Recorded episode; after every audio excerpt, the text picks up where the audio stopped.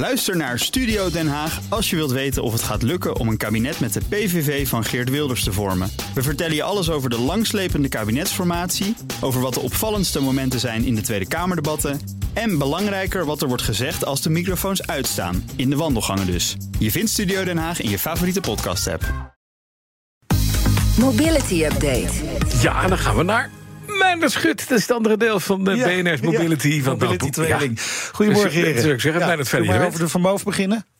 Nee, daar hebben we het niet over. Oh. Nee, nee, nee. nee, nee. Je- Oh, nee, Ja, ik dacht tot dat 12 uur schuur Ja, staat. het precies, ja, ja. precies. Staat Ja. keurig in de schuur. Helemaal En zoek nog, je zoekt nog onderdelen. maar er zijn opnieuw zorgen.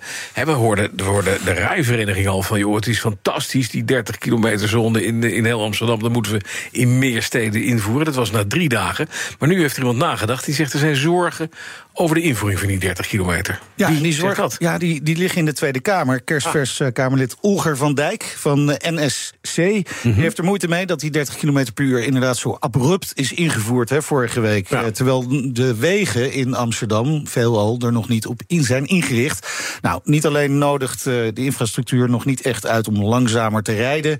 Ook is er geen ruimte voor flitspalen, zo zegt hij, waardoor er ook niet gehandhaafd kan worden. En hij vreest dan ook voor een, eh, ja, symbolische maatregel die twijfelachtige, ik quote hem, en mogelijk zelfs averechtse effecten op de verkeersveiligheid heeft. Hij denkt daarbij vooral aan de snelheidsverschillen die kunnen ontstaan. Hij had daarbij ook experts van ingenieursbureau Sweco aan, die veel met de infrastructuur doen. En die voorspellen dat mensen zich gewoon niet aan die maximumsnelheid houden, omdat de infrastructuur er niet op ingericht is. Ja, en dat is link, want er rijden nu ook fietsen, speed pedelecs en dat is het Ja, jongensrol. nou ja, precies. En dan krijg je dus allerlei eh, snelheidsverschillen. En Ja. dat maakt het gevaarlijk. Nou, demissionair minister eh, Harbers van Infrastructuur... die snapt op zich de zorgen van NSC. Het moet vol- volgens hem wel echt gaan bijdragen aan de verkeersveiligheid. Hè? Anders heeft deze maatregel geen, geen echte zin. Nee. Eh, hij verwacht dat mensen, automobilisten, toch wel langzamer gaan rijden. En hij zegt, ja, elke kilometer langzamer dan 50 kilometer per uur... draagt bij aan de verkeersveiligheid. Is in ieder geval zijn mening.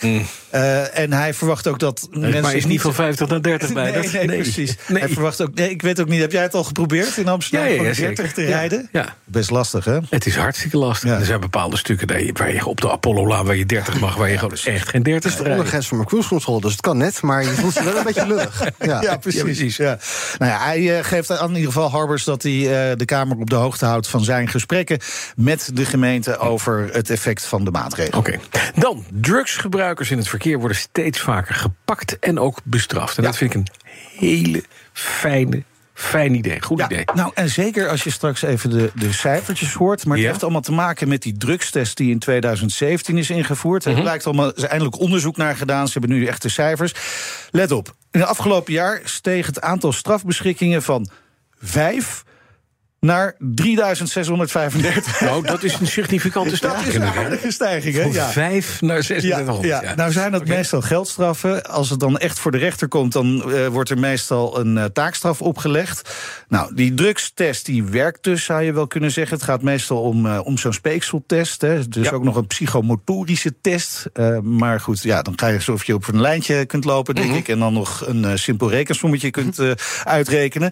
Maar goed, als die speekseltest positief is, volgt een bloedonderzoek. Als daaruit blijkt dat je echt eh, drugs in je lijf hebt, dan, eh, nou ja, dan krijg je dus een straf. Meestal dus een, een, een, eh, een geldstraf, soms een taakstraf. To- toch zijn er ook nog wel wat verbeterpunten, zo wijst het onderzoek uit.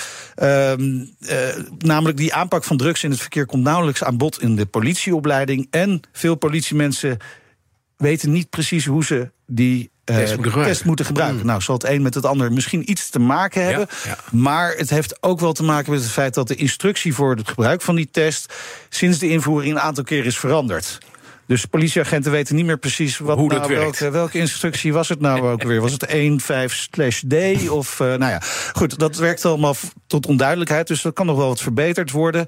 Uh, ook is het nog een punt dat slechts 1 op de 4 keer of 3 op de 4 1 kwart wordt niet gemeld bij het CBR. En het is een verplichting als je drugs gebruikt hebt en je bent betrapt in het verkeer, Dan moet je aangemeld worden bij het dan moet je CBR. Moet je zo'n cursus doen, hè? ja, maar dat aanmelden dat gaat per brief of per mail. En dat gebeurt niet altijd. Moeilijk, Tenminste, hè? dat blijkt uit dit onderzoek. Nou, de politie herkent zichzelf niet in dat beeld. Die zeggen nee, elke. eh, Bij mail alles. wordt altijd eh, ja, gemaild of, eh, doen. gefaxt. Ja, Of een brief, postzegel erop. Maar goed, er is nog wel wat eh, verbeterpunten. Maar in ieder geval geeft het wel aan dat het... eh, Dus wel een het, eh, significante stijging. Dat is wel Nou, uitgerekend 71.000 procent Ja. hoger. Dat is best netjes. Dat zie je zelfs toch- bij de crypto niet gebeuren af en toe. Nee, nog meer. Er komen waarschijnlijk soepelere rij- en rusttijden voor regels, of althans regels voor rij- en rusttijden voor touringcarchauffeurs. Ja, en dat is heel fijn nieuws voor die touringcarchauffeurs. Eh in ieder geval zegt de branchevereniging Busvervoer Nederland... dat is een onderdeel van Koninklijk Nederlands Vervoer, KNV. Europees Parlement lijkt het namelijk eens daarover te zijn geworden. En dat is ontzettend goed nieuws voor de busbranche. Eh, al jaren strijden touringcar-ondernemers eh, tegen het feit... dat buschauffeurs hetzelfde behandeld wordt, worden als vrachtwagenchauffeurs. En ja, zij zeggen in ieder geval... ja, het is toch iets anders dan dat je een stalen balk vervoert... of, Of een paar 50 mensen, ja. ja, bij 50 mensen moet je je misschien iets meer zorgen maken. Maar die me- mensen hebben ook wensen. Die gaan misschien even lekker uit ergens naartoe. Naar het concertgebouw hier in Amsterdam. Lekker met 30 km per uur. en dan willen ze, als ze klaar zijn na de borrel, willen ze gewoon opgehaald worden. Maar nu is het dus zo dat die buschauffeur misschien dan verplicht Nee, moet sorry. rusten op dat moment. Ja, sorry, we kunnen niet rijden. Nee, sorry, Nee, verplichte rust- en Ja. rijtijdenwet, hè? Daar kan ik niet aan voldoen. Ja. Dus ze zeggen nu van ja, eigenlijk met die, met die touringcarchauffeurs... die moeten wat meer zelf kunnen bepalen wanneer, Wanneer ze wel of wel, niet precies. rusten. Maar, dan de provincie Gelderland. Gelderland, een mooie provincie, ik woon er zelf ook, wil stikstofuitstoters uitkopen om een spoorlijn aan te Ja, kunnen leggen. ja, ja, Gelderland wil heel graag het spoor tussen eh, Arnhem en Doetinchem verdubbelen. Hè, om eh, zo die route beter te ontsluiten. Het grote probleem is dat bij de bouw van zo'n spoorlijn zoveel stikstof vrijkomt. dat de uitstoot boven de vastgestelde waarde uitkomt. Nou, Mhm. Gelderland heeft al eerder aangegeven dat het eh, boeren en industriële bedrijven wil uitkopen. om stikstofruimte te creëren. Er is natuurlijk veel geld voor nodig. In, in mei dit jaar deden ze al een eh, verzoek bij het Rijk, 520 miljoen euro. om die eh, stikstofuitstoters uit te kopen. Ja, dat was in mei. Daarna is het kabinet gevallen, dus is het een beetje stil komen te leggen. Gelderland wil eigenlijk niet wachten, willen dus door. Dus ze kijken nu of ze eh, inderdaad een aantal boeren en industriële bedrijven kunnen uitkopen om alsnog die lijn aan te leggen. Een andere optie die ze ook nog zouden kunnen doen is kijken of ze op schonere brandstof kunnen rijden. Want ja, het zijn gewoon dieseltreintjes daar. Ja, en dat zorgt voor stikstofuitstoot. Dus eh, Doetinchem, dat is Duitsland.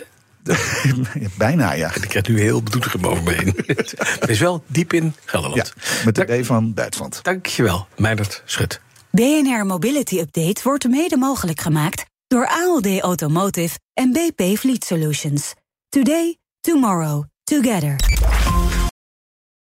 Ook Thomas van Zeil vind je in de BNR-app. Je kunt live naar mij luisteren in Zaken doen, de BNR-app met breaking news, het laatste zakelijke nieuws en je vindt er alle BNR-podcasts, bijvoorbeeld Het Nieuwe Geld. Download nu de gratis BNR-app en blijf scherp.